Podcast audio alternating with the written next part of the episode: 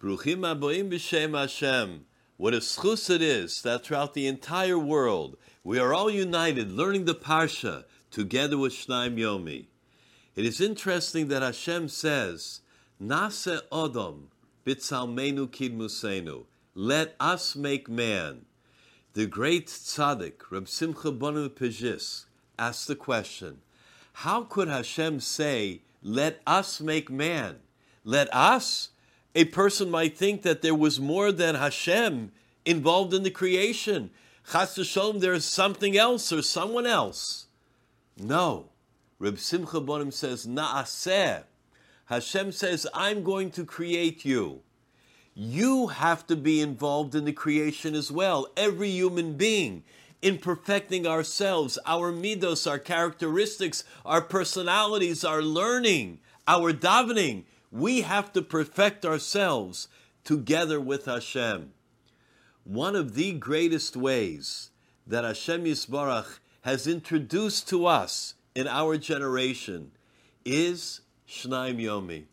The fact that a person can fulfill the Divrei Chachomim, to learn the Parsha and to go through it twice and in depth is something that is fascinating. A person that learns it and it's the first Parsha now, we can get on the train in the beginning of the year and go through it. I just spoke to a person, they couldn't believe that we're already on Parshas uh, Devarim, whatever, I forgot exactly which one he said he was on.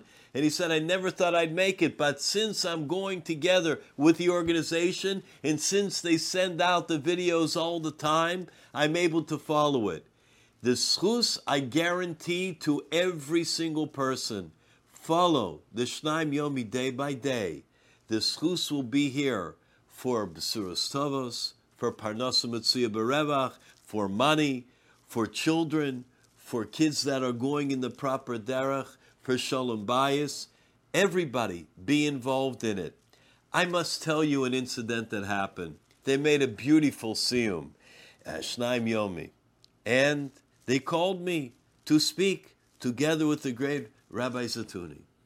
And I was there. All of a sudden, there was a woman and the woman was helping out. I don't know exactly what she was doing uh, to put the food out or the display. And uh, she said, Rav Goldwasser, I would like to introduce myself. I said, Oh, thank you for coming. She says, Actually, I don't learn the Shnaim Yomi. However, my husband does. And it has changed our life. So I wanted to be a part of it in some way. So I came and I helped put the tables and I helped put the food out. I just wanted to have the schus. Each and every one of us has the schus. May it be a good year, a healthy year, a year in which we follow Shnaim Yomi.